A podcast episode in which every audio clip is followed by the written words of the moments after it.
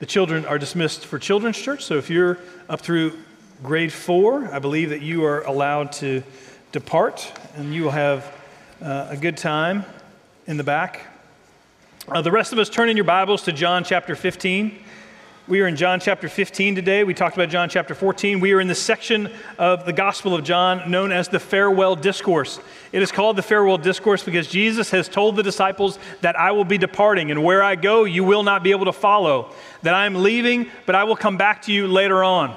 And the disciples are a little um, flummoxed, they're a little bit um, just mystified. They're, they're, they don't understand what's going on, but they know that they need to be connected to Jesus. And so, in the midst of this, we have seen that you know, Jesus in John chapter 14 says, I am the way, the truth, and the life. Uh, we have read last week when, when we see that Jesus is going to provide a helper for us. He's going to be providing a helper uh, when he departs, and that helper is the Holy Spirit. And the Holy Spirit is not only called the helper, he's also called the counselor. He's called the guide. He's the one who will illuminate. He will convict of the world of sins. He will guide and, and teach us in all these things. And so, in, in, the midst of that, he also says that you need to be um, empowered by the Holy Spirit. And that how can you obey? How can you obey the commandments that I have given you? It is through the empowering of the Holy Spirit within your lives. But he also says in John chapter 15, he gets to a very familiar passage, and it is the last I am statement within the Gospel of John. And he says, I am the vine, and you are the branches. Well, let's read that. We're going to read through verse um, down through verse 11. So hear the word of the Lord. I am the true vine, and my Father is the vine dresser. Every branch in me that does not bear fruit, he takes away, and every branch that does bear fruit, he prunes that it may bear more fruit. Already you are clean because of the word that I've spoken to you. Abide in me, and I in you. As the branch cannot bear fruit by itself unless it abides in the vine, neither can you unless you abide in me. I am the vine, you are the branches. Whoever abides in me, and I in him, he it is that bears much fruit. For apart from me, you can do nothing. If anyone does not abide in me, he is thrown away like a branch and withers, and the branches are gathered, thrown into the fire, and burned. If you abide in me, and my words abide in you, ask whatever you wish, and it will be done for you. By this my Father is glorified, that you bear much fruit, and so prove to be my disciples. As the Father has loved me, so have I loved you. Abide in my love. If you keep my commandments, you will abide in my love, just as I have kept my Father's commandments and abide in his love. These things I have spoken to you, that my joy may be in you, and that your joy may be full. And we all say, the grass withers and the flower falls, but the word of the Lord remains forever. All right, so the idea here is one of connection, it's one of abiding. We hear that word over and over again. So let me uh, explain. I'm going to do this. I'm going to explain how the vine dresser actually works in our own lives, and then I'm going to explain what it means to abide. We're going to define that word, and uh, hopefully, practically, we can apply that in our own lives today. But before I begin, we're thinking about this idea of, you know, I am the true vine, and my Father is the vine dresser. Well, what are we talking about there? We're talking about vineyards, okay? We're talking about vineyards, we're talking about wineries. Uh, where I came from in Virginia, I don't know if you know this or not, but there were actually 300 wineries in Virginia uh, today. It's a ton. And near Charlottesville, Virginia, uh, the home of Thomas Jefferson, I'll just call him TJ um, because we're close. Uh, he has a little house called Monticello, which means little mountain. So Thomas Jefferson built this, um, this, this house on this little mountain called Monticello, right outside of Charlottesville. It is a bucolic setting. It is a beautiful place to be. And, and around Charlottesville today, I don't know, there's probably 100 different wineries all the way around. And one of the things about Thomas Jefferson, even though he wrote the Declaration of Independence, one of the things that when you go to Monticello, you recognize that he was really a naturalist at heart. So that he was always taking and cultivating different types of, of seeds, uh, fruits, vegetables, and ornamentals. As a matter of fact, within his lifetime, Thomas Jefferson actually introduced and brought about 500 different varieties of fruit, vegetables, and ornamentals to Monticello. And if you go there today and you take the tour outside the grounds, it's just lovely. It's a lovely tour. Um, but one of the things that happened in Thomas Jefferson's life was that he became a diplomat to France. And while he was in France, he recognized that he really got a taste for French and European wine. And he recognized that the American wine, uh, because there, was na- there were native grapes in America, I mean, they were like um, sort of these, these muscadine grapes or these wild grapes, but these muscadine and these wild varieties of grapes were not as good for wine or bringing wine to you know, the fermenting process. It just wasn't good wine. And so, what Thomas Jefferson said when he was over in Europe, what he tried to do is he brought back vines with him back to America. And he thought, I have grown so many different types of, of fruits and vegetables, but um, on Monticello, it's good soil. So, what I'm going to do is I'm going to take these different varieties you know, of, of champagne. And you know, champagne is not a, a, type of wine as much as it is a, a, region of France that actually grows a particular type of grape uh, that is then made into champagne. And so, um, you know, this is not like I'm not a sommelier or anything like that, but I'm just telling you what's going on. So, Thomas Jefferson was bringing vines back to America and here's what he did he was a colossal failure at being a, a vineyard owner. Every time he would plant a European vine in the ground, it would die. It would last maybe a year, but then it would just wither. He tried 20 different varieties of grapes from Europe. At different times, he would go over, bring them over, and every time it would die. Now, the problem and the issue for him was this he didn't know it at the time, but the reason was that within the soil of Virginia lies a small insect called phylloxera. And it's a small um, aphid, and it's also known as a root louse. And this microscopic aphid feeds on the roots of grapevines. It releases toxins that damage the vine's root structure, inhibiting it from absorbing water and nutrients from the soil. The wounds to the root also exposed it to fungal and bacterial infections, and Jefferson didn't know why his European grapes re- repeatedly failed. He had a little way of knowing that the soil of his beloved Monticello, a soil that had been so productive for so long, was infected or infested. You see, the issue there is that the roots were connected and destroyed by these small microscopic insects. Now, the native Virginia wines their roots were actually immune to the aphids, to phylloxera. They had grown up, and so they were proliferating. So the native grapes that he could have done were, were immune to phylloxera, but every time he brought a European strain in, it died. Okay? In a similar way, for you and for me, we need to be connected to a healthy root system. Now, in the same way that every time he would bring a vine over and it would never produce fruit because it was attached to something that could not fend off the insects, in the same way, we are called to be connected to a vine, to a root structure that can defend us and that will be healthy. Because here's the deal you can't be fruitful if the roots are contaminated. We actually call that the, the, the tap root within any seed is actually called the radicle. Um, just from botanical standards. And so we need to have radically healthy roots in order for us to grow and to thrive as Christians. And what Jesus is saying in the midst of, um, of, of, really what he's saying in terms of John 15 is that we need to manage our root system, what we are connected to. If we are connected to something that is going to harm us, it will harm us and we will cease to bear fruit. Now, this idea of the uh, vineyard is a, an Old Testament theme. A number of times throughout the Old Testament, Israel, the people of God, were called the vine. As a matter of fact, in Psalm chapter 80, verse 8, it says this You brought, and this is what the psalmist says, you brought a vine out of Egypt. You drove out the nations and planted it. This is clearly a reference to Israel. The psalmist goes on. It says, You cleared the ground for it. You, it. It took deep root and filled the land. The mountains were covered with its shade, the mighty cedars with its branches. It sent out its branches to the sea and its shoots to the river. The psalmist was declaring that God's people, as the vine, were to extend blessings to the nations. They were to cover the mountains with shade and send out their branches to the sea. They were to fill the earth. This was the mission of Israel. And so when you're connected to the Father through the Son, then you will actually be a blessing outward. There's fruit that occurs, right? But what happened in the Old Testament, and we see this in the prophet Isaiah in chapter 5, we see it in Jeremiah chapter 2, we see it in Hosea chapter 10. They were talking about the vine's failure to produce fruit. As a matter of fact, um, when we think about Isaiah chapter 5, verse 4, it says this What more was there to do for my vineyard that I have not done in it?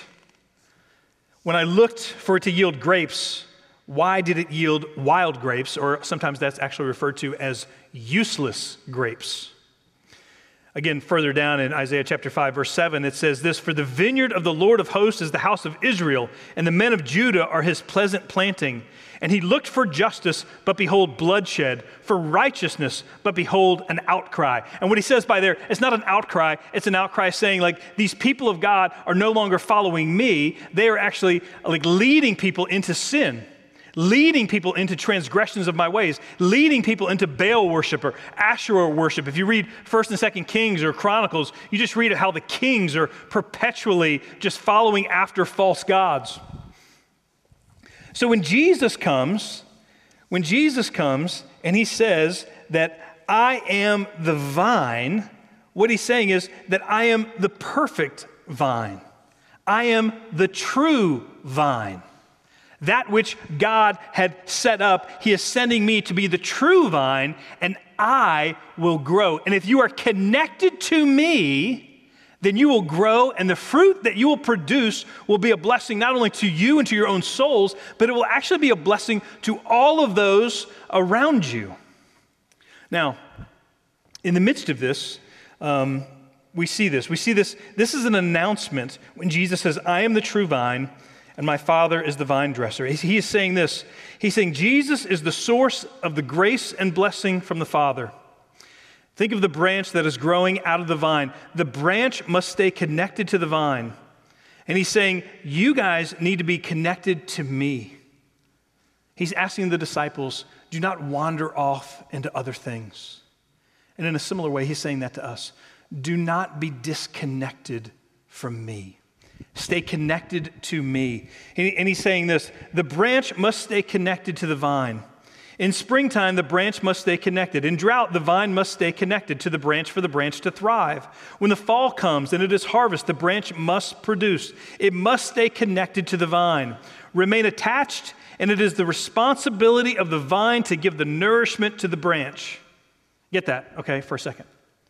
When we stay connected to Jesus, he is saying, It is my responsibility to nourish you through the power of the Holy Spirit. Now, do you know what we call a branch that is disconnected from the vine? We call that garbage, or we call it a stick, okay? What's the difference between a branch and a stick? A branch is alive, a stick is dead, okay? A stick is not connected to the branch, which is connected to the trunk, which is connected to the roots. A stick is a dead branch. Now, what he's saying there is he's saying that if you can stay connected to Christ, if you have Jesus, you have everything. And without him, you have nothing. Now, notice what it says that if, if, if you don't have me, you can do nothing. Or sometimes I actually say in verse 5, no thing at all. Now, the Father is the vine dresser here. In John chapter 15, verse 1, it's very clear. Sometimes Jesus actually will say things in riddles or, or, parables, but here he's actually explaining himself to the disciples. And what he says is the Father is the vine dresser, uh, Jesus is the vine, and the Father is the vine dresser. He is omniscient, he can see all things, and there are two primary activities that the Father will do. Now, first of all, let me, let me explain what I think is happening in uh, the very first section here. In, in verse 2, it says, Every branch in me that does not bear fruit, he takes away, and every branch that does bear fruit, he prunes. Now, there are two things that the vine dresser will do in order to actually grow more fruit. Now, I think that oftentimes what we think about is we think about the first section there is that he takes away. We think about the, the, the, branch being taken away and thrown into the fire. I think that comes later. A better translation, or I think a better understanding of this, is this Um, you could also translate that Greek word rather than every branch of me that does not bear fruit, he lifts up. Rather than takes away, that the vine dresser will lift up. Now, I think that that is a, a good translation, and the idea is that the branches that are not bearing fruit, you know, he is actually lifting them up because vines in a vineyard grow in the air and they grow in the sunlight so that the air can blow through them. In a vineyard, the vines and branches grow up on a trellis or some sort of stick and hang on an arbor. You've seen this. Many of you have been to a vineyard. You've seen this, this vineyard, and it's very telling. And, and oftentimes, again, in Virginia, one of the reasons that people go to vineyards is because they're beautiful areas. They're beautiful areas with, with beautiful stone you know, uh, walls, and they're just lovely areas. People get married in them all the time. And, and, and even on, on a couple different anniversary trips, Katie and I have had been fortunate enough to go and actually stay at like a bed and breakfast on a vineyard. And it was fun because then we would walk in and among the different vines that were growing. Um, and it's just a really, really beautiful place. But every time, the vines are always lifted off of the ground. What Jesus is saying is that every branch that does not bear fruit, he lifts up in order to encourage greater growth and development and fruit bearing.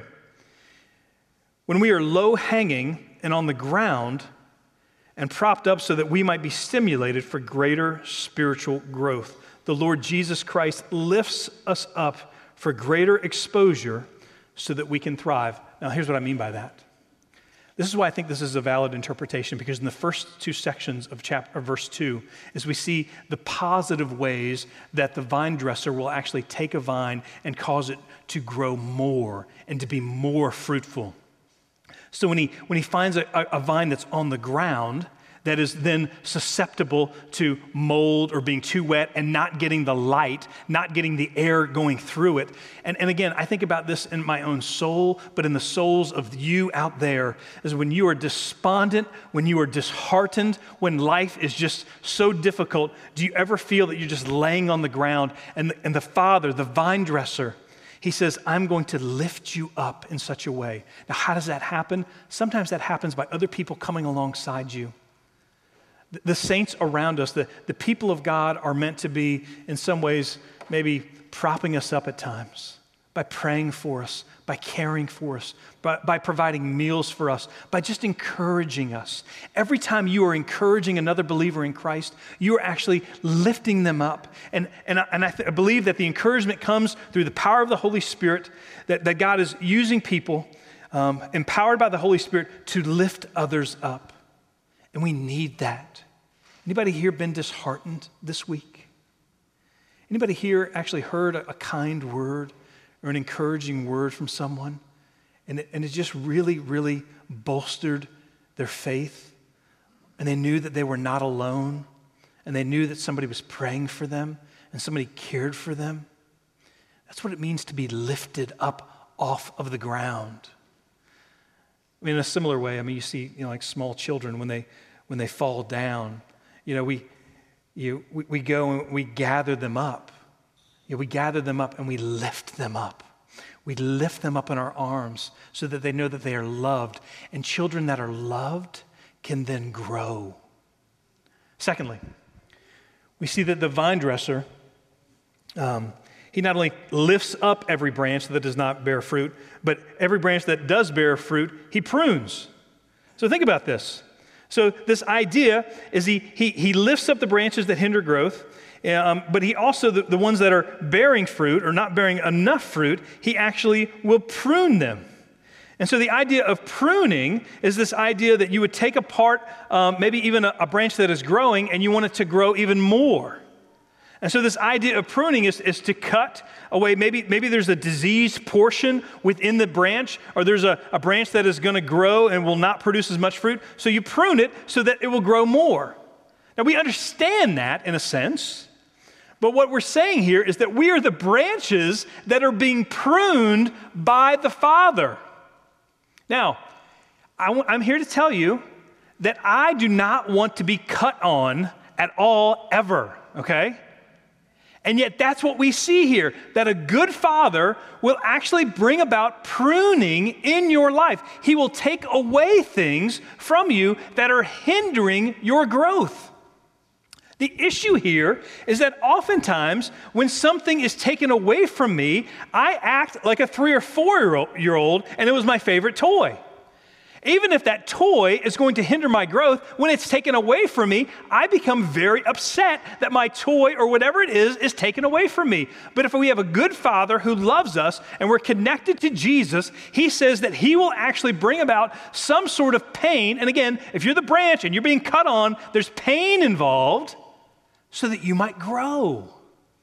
We think about that in, in, the midst of Hebrews chapter 12, verse 7, with regard to the discipline of the Lord in the midst of the family of God. Hebrews chapter 12, verse 7 says, It is for discipline that you have to endure. God is treating you as sons. For what son is there whom his father does not discipline? If you are left without discipline in which all have participated, then you are illegitimate children and not sons. Besides this, we have earthly fathers who disciplined us, and we respected them. Shall we not much more to be subject to the Father of spirits and live? For they disciplined us for a short time as it seemed best to them, but He disciplines us for our good, that we may share His holiness. For the moment, all discipline seems painful rather than pleasant. If, any, if there were any children left here, they would all say, Amen. Right? They're like, oh, yeah, discipline's painful, right? But later, this discipline of the Lord, this pruning of the Father, staying connected to, to Jesus, that the Father will prune us, that He will bring discipline in our lives. But later, this pruning yields the peaceful fruit of righteousness to those who have been trained by it. So, this idea of pruning is a difficult thing for us. You know, sometimes in the midst of you know, the ministry of the word itself, it's, it's meant to that, that the Lord will actually comfort the afflicted. And I think of that, we see that of being lifted up, the disheartened, what we were just talking about. But I think he also will afflict the comfortable. Get that?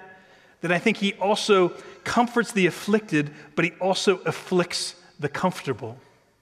Meaning, that when you become very comfortable in your life, you become, again, I even prayed about this in the prayer of confession. When we try to turn this world into heaven, we are wrong-headed because we are bound for a greater place. We are bound for a place that you know, there will be no more sin, and yet we strive within our own lives to make this heaven. And there are times when God will take away the things so that we might grow in holiness but also reliance upon Him. You ever been in your life where a difficulty has drawn you closer to the Lord? I mean, we see that in, in the midst of, of marriages sometimes, where a difficulty in your marriage actually galvanizes and, and, and brings you together in a way that you had never felt before. In the same way, the Lord will afflict the comfortable in a way that makes them lean hard upon Him. Now, again, we see this happening in John chapter 15, verse 1. It says, And He does this so that we might bear fruit, that we might bear more fruit. He says, Already you are clean because of the word that I've spoken to you in verse 3. But then, he changes what he's talking about in terms of pruning, and he talks about this idea of abiding in faith. Now, before we get to abiding in faith, I want to try to connect this to our culture and where we are today among even non Christians. Um, I think within the yearning of the hearts of men, there is a yearning to be connected to something. In a book, um, in a book called Making Faith Magnetic, five hidden themes our culture can't stop talking about and how to connect them to Christ. Uh, a man named Daniel Strange um, writes about them. And the first one that he writes about is this idea. He calls it totality. And what he, he says is this is that everybody has this idea of what is our place in the universe? What am I connected to? Who are we as human beings? We have this sense that we do not stand alone as islands in the universe, but somehow belong to something bigger and something greater than ourselves. And he goes, regardless of whether or not you're a Christian or not, you could be, you know, an atheist, an agnostic, a Hindu, a Muslim. There's this yearning to be connected to something greater than ourselves, and even an understanding. And so what we're doing is we're pursuing some sort of understanding about what that is and how we are called to live in the midst of this fallen world. Now, let me give you a couple of examples of this that we yearn for connection to something bigger than ourselves. Um, sports is the first one. On Friday night, um, the staff, we all went to a, a KC Royals game, right? And by the way, it was probably the greatest KC Royals game of this year. Um, because it was a 10 inning affair on a Friday night with fireworks. And in the bottom of the 10th inning, Bobby Witt hit a, a walk off grand slam that won the game. And I got to tell you, there's a part of being at the stadium where when somebody wins like that, you begin to high five people. You haven't talked to these people at all. You don't know who these people are at all, and yet there's a feeling that you are all a part of it. Now, I didn't hit the ball, I didn't throw the ball, I'm not on the field, but you have a part of being a part of it because you're all wearing like Kansas City Royals, you're high fiving people that you've never talked to who are totally strangers. The same thing happens over in like Geha Field or whatever it's called, uh, former Arrowhead or whatever. You know, the same thing happens when something, a first down happens or anything happens. Sports stadiums, there's a yearning within the hearts of all men and women to be connected connected to something greater than themselves. Now, that's, that's an easy example. How about this? We see this, um, whether it's, um, how about this? How about pride marches that occur? You know, when we see, you know, they're, they're outsiders that are able to join together.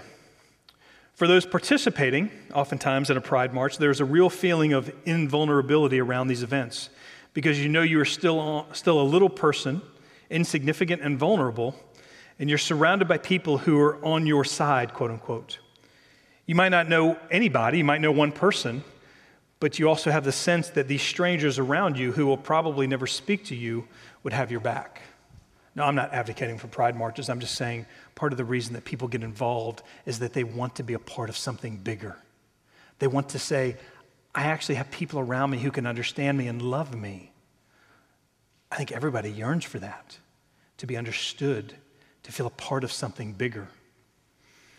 In another way, let me illustrate it in this way. Um, what about sort of a national pride that we see? Let me use a, the French national pride for a second. I'm talking about Thomas Jefferson in France. How about this? Back in April 2019, when Notre Dame, the cathedral, was severely damaged by fire okay? Notre, how many of you guys have been to Notre Dame? Not like South Bend, I mean like the one in Paris, the real one, right? Okay? I mean, it, it's a pretty amazing structure, or, or it was, right? Here's what happened. When the 850 year old Notre Dame Cathedral was severely damaged in fire, uh, by fire in April tw- 2019, there was newspaper headlines like, Notre Dame is us, it is Paris, it is the world too. That was, that was a headline in a French paper. 1 billion euros was quickly raised for restoration work. President Macron, Macron's speech in the aftermath described it as our history and the epicenter of our lives. Think about this. The president of France said the epicenter of his life is a Catholic church. What do you think about that? And he said, I am solemn, solemnly telling you tonight, this cathedral will be rebuilt by all of us together. What, what, what was fascinating was the degree of sentimentality expressed for a religious building from a country that is so avowedly secularist and post Christian. The Parisians love their cathedral, but seemingly want nothing to do with God. And yet they want to be part of something bigger. And they see this as, as yearning for that. Not only do we yearn to be connected, you know, maybe within a country, within a sports team, uh, within, within a cause, we also see this like we, we, yearn to be connected to other people and we spend a lot of time a lot of people today are spending a lot of time trying to be connected to somebody else. We think about some of the dating sites that are out there. People are actually becoming addicted to dating sites. We might think about things like eharmony or match.com or her or silver singles. You know is there a way to connect? What is my relationship with, with other people and there's this yearning that, that, is, that is within the hearts of every man and woman to be connected. And yet they want to be connected but not lose their identity. How do I continue to be an individual and have autonomy, but still be connected to something greater than myself? That is what we see. That is what Daniel Strange is calling totality, this yearning. And what Jesus is saying in John chapter 15, and what all Christians are saying throughout history is this is that it's not thinking about a cause, but it's thinking about a person. And his name is Jesus. You see, Jesus, let me, let me quote, um, quote Tim Keller here. He says, Jesus gives us an identity that connects us rather than isolating us. He is the only one who can provide a moral norm that doesn't descend into moralism. He alone brings a finished, accomplished deliverance rather than one we must perform ourselves. He is the one thing you can live for that does not enslave you, but actually liberates you. Through our connection to Jesus, I want you to hear this we are known, we are forgiven, we are adopted, we are sanctified, and are never alone. He is always with us and always loves us. So, no matter how disconnected we feel in our lives and relationships, we can never say we are alone or that no one understands us. Jesus knows, Jesus understands because He is one of us. We can come to Him at any time for, for anything and anywhere and in any circumstance. Jesus' connection with us is one of total and unbreakable solidarity and compassionate comfort. That's who Jesus is. He does all of that for us, and He is calling us to stay connected to the one place, the one person in your life who will do all of that for you. But apart from Jesus, you can do nothing. Nothing. I mean, I love the fact when you think about it, forgiven, adopted, sanctified, and known, and never being alone. Now, I think that that's one of the ways. The reason I go into that today is I think that that's one of the ideas that we can bridge sort of our friends who don't know Jesus. One area of, again, the idea of totality, the idea of being connected to something bigger than themselves. If we can connect that to Jesus, that's just sort of one step along the way of evangelism. And by the way, we, being connected to the vine dresser, are called to be producing more fruit blessing others. Now, there's this word that, that occurs throughout. So not only does the vine dresser lift us up, not only does he prune us uh, and, and, hopes that we can connect, but there's this word called abide. And this idea of abiding in Christ. So, and, and this is uh, what we need to be thinking about. This idea of abiding in Christ is this idea of continuing in and remaining in, to dwell with or to live with, to stay in place and stay still. We think about this in the idea of, I want to define it in these terms. It's the idea of um, resting, relying, and remaining in Christ. There's three R's. I did three R's just so it'd be easy for you guys to understand it and remember it. So, what does it mean to abide in Christ? It means to remain in, to not be moving about, but to be anchored in our devotion to the Lord Jesus Christ. It means that we say that Jesus really is the only answer for a broken world that is ravaged by sin. Jesus is really the only person who is worthy of our worship. It is staying connected to Him, remaining with Him, you know, being in close proximity. So, remaining in Christ means that I'm in my Bible, I'm in prayer, I'm in fellowship. Because what happens is by abiding in Christ and being connected with Him, we are not only connected with Him, but we are connected with each other. Because the beauty of being a, a part of the vine is that we get to be called, you know, or be a part of the family of God. So, remaining with Christ, an aspect of remaining with Christ is to be remaining with the people of God as well, because He gives us communion with the Father vertically, and then He brings us into fellowship in the family of God horizontally. So to remain with him means that we're in our word, we're in prayer, which, and, and by the way, I mean, you're doing the same thing you're doing right now. You're actually attending church. You're coming in and worshiping he who is worthy. In the same way that, you know, many of you stood up and took a vow today. You took a vow. You took a vow to these little girls and to their family to, to take care of them, to encourage them, to love them in Christ. That's a beautiful thing. But not only are we called to remain, but there's this idea of resting in the Lord as well. The idea is that you are trusting in Him and looking to Him, and you are resting um, in a similar way that you are resting in the pew. Maybe they're not that comfortable, but you're resting right now by sitting down where you are. You're resting in Christ. Even in the midst of you know, waiting, and some of you are waiting, in the, in the midst of disease and illness and sickness and frustration, what does it mean that we can rest in Christ? That we can believe his promises, that he will never leave us nor forsake us, what does it mean that, in, that we are similar in Psalm 131, that we are like a weaned child? And I talked about this last week like a weaned child with its mother, that your soul is not restless within you, but your soul is finding rest, and you're able to push out the noise of all that's around you.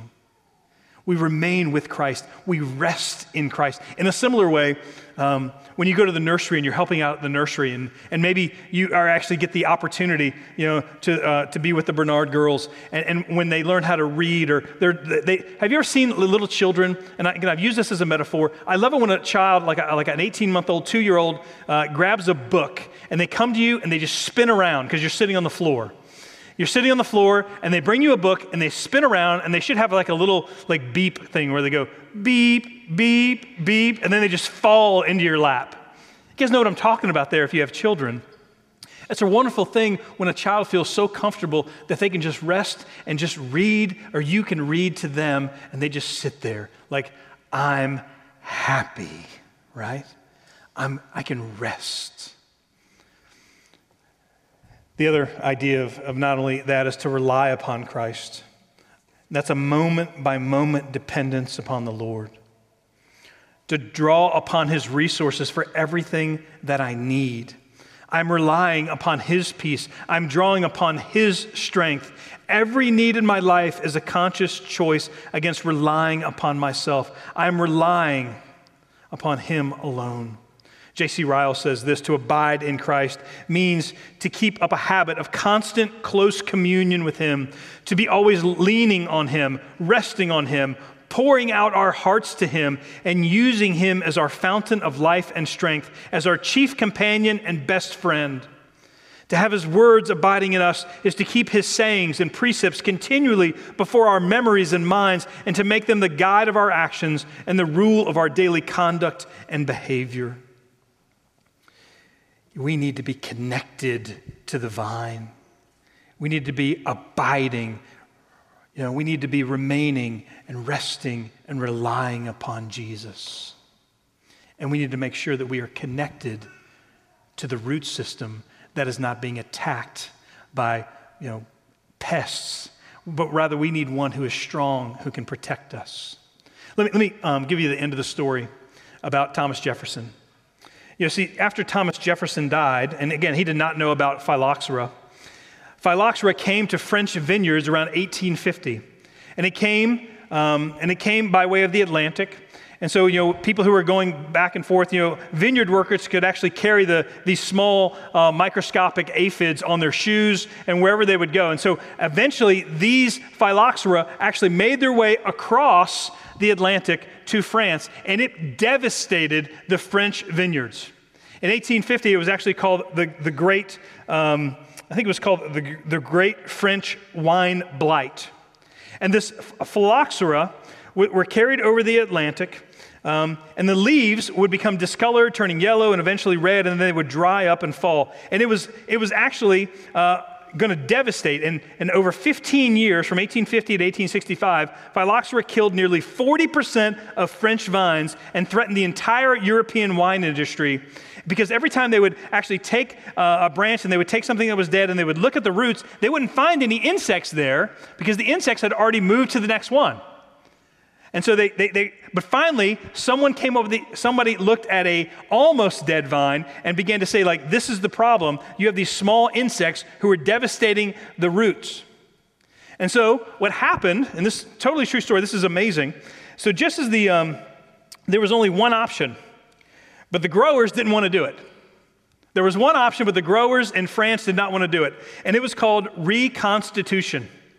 In order to save the vineyards, they had to graft their healthy vines onto North American rootstock that was immune to the attacks of these small aphids known as phylloxera. So they would take healthy vines and graft them into the root system because the North American roots were immune, right? But the French were like, um, and I, am not going to do an accent. I, am tempted to, though. I am.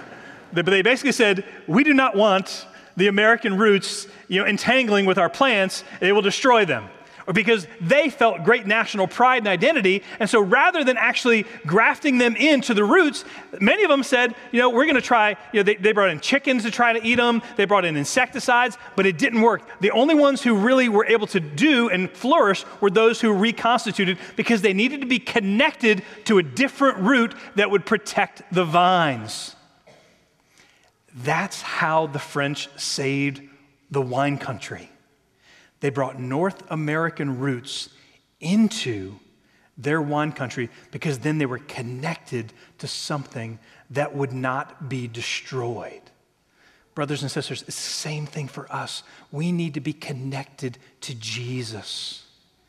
Only in Jesus is there victory. Only in Jesus is there salvation. Only in Jesus is there forgiveness and adoption into the family of God. By the way, those French vineyards, the reason that there's so much so many vineyards today in America is after all of these vineyards were established in the late 1800s with North American roots, then Americans went over and brought the good vines with the North American roots back to America, and that's where you see this proliferation of vineyards all over in like Washington and California and Virginia and New York and Oregon. That's how we see that occurring. You see, the vines have to be protected so that they can bear much fruit. Brothers and sisters, in front of us today, we have the table of the Lord. And it says this like, if you are connected to Christ, if you are joined to Christ, then this table is for you. That this bread and this, this juice, this fruit of the vine, as it were, is meant so that you might flourish, that you might understand that you are saved only in Christ and you are knit together, and that you can commune with the Father through Jesus the Son. And we do this as the family of God. One of the, the blessings of doing communion the way that we do it is that you get to come forward as a part of the family of God. It's a beautiful picture that we have in front of us because this bread represents his body broken for us. This cup represents his, uh, the new covenant in his blood shed for the forgiveness of sins. And he says, As often as you eat this bread and drink this cup, you proclaim the Lord's death until he comes. And why do we proclaim the Lord's death until he comes? Because, because it is only through the penal, substitutionary death of Jesus that we are saved and adopted into the family of God. And it is only by being connected to Jesus that we will bear much fruit. We'll talk about more about that in the next few weeks. What does it mean to bear fruit? What does it mean that we are connected and bearing fruit so that the whole world is blessed? Would you pray with me? Father in heaven, we are grateful for the signs and seals of the covenant of grace. And Father, I pray, Lord, that you would set apart these, this bread and this juice from their common use and that you would bless us, Father, as you pour forth grace upon grace upon your people. Father, might we trust and believe more and more. And Father, might we be joined to Jesus. Might we remain with him and rest in him and rely upon him as he has promised in the gospel. Father, we need your help. So, Father, would you bless us as we partake? Father, fill us up so that we might love more, that we might believe more we pray all these things in Jesus' name. Amen.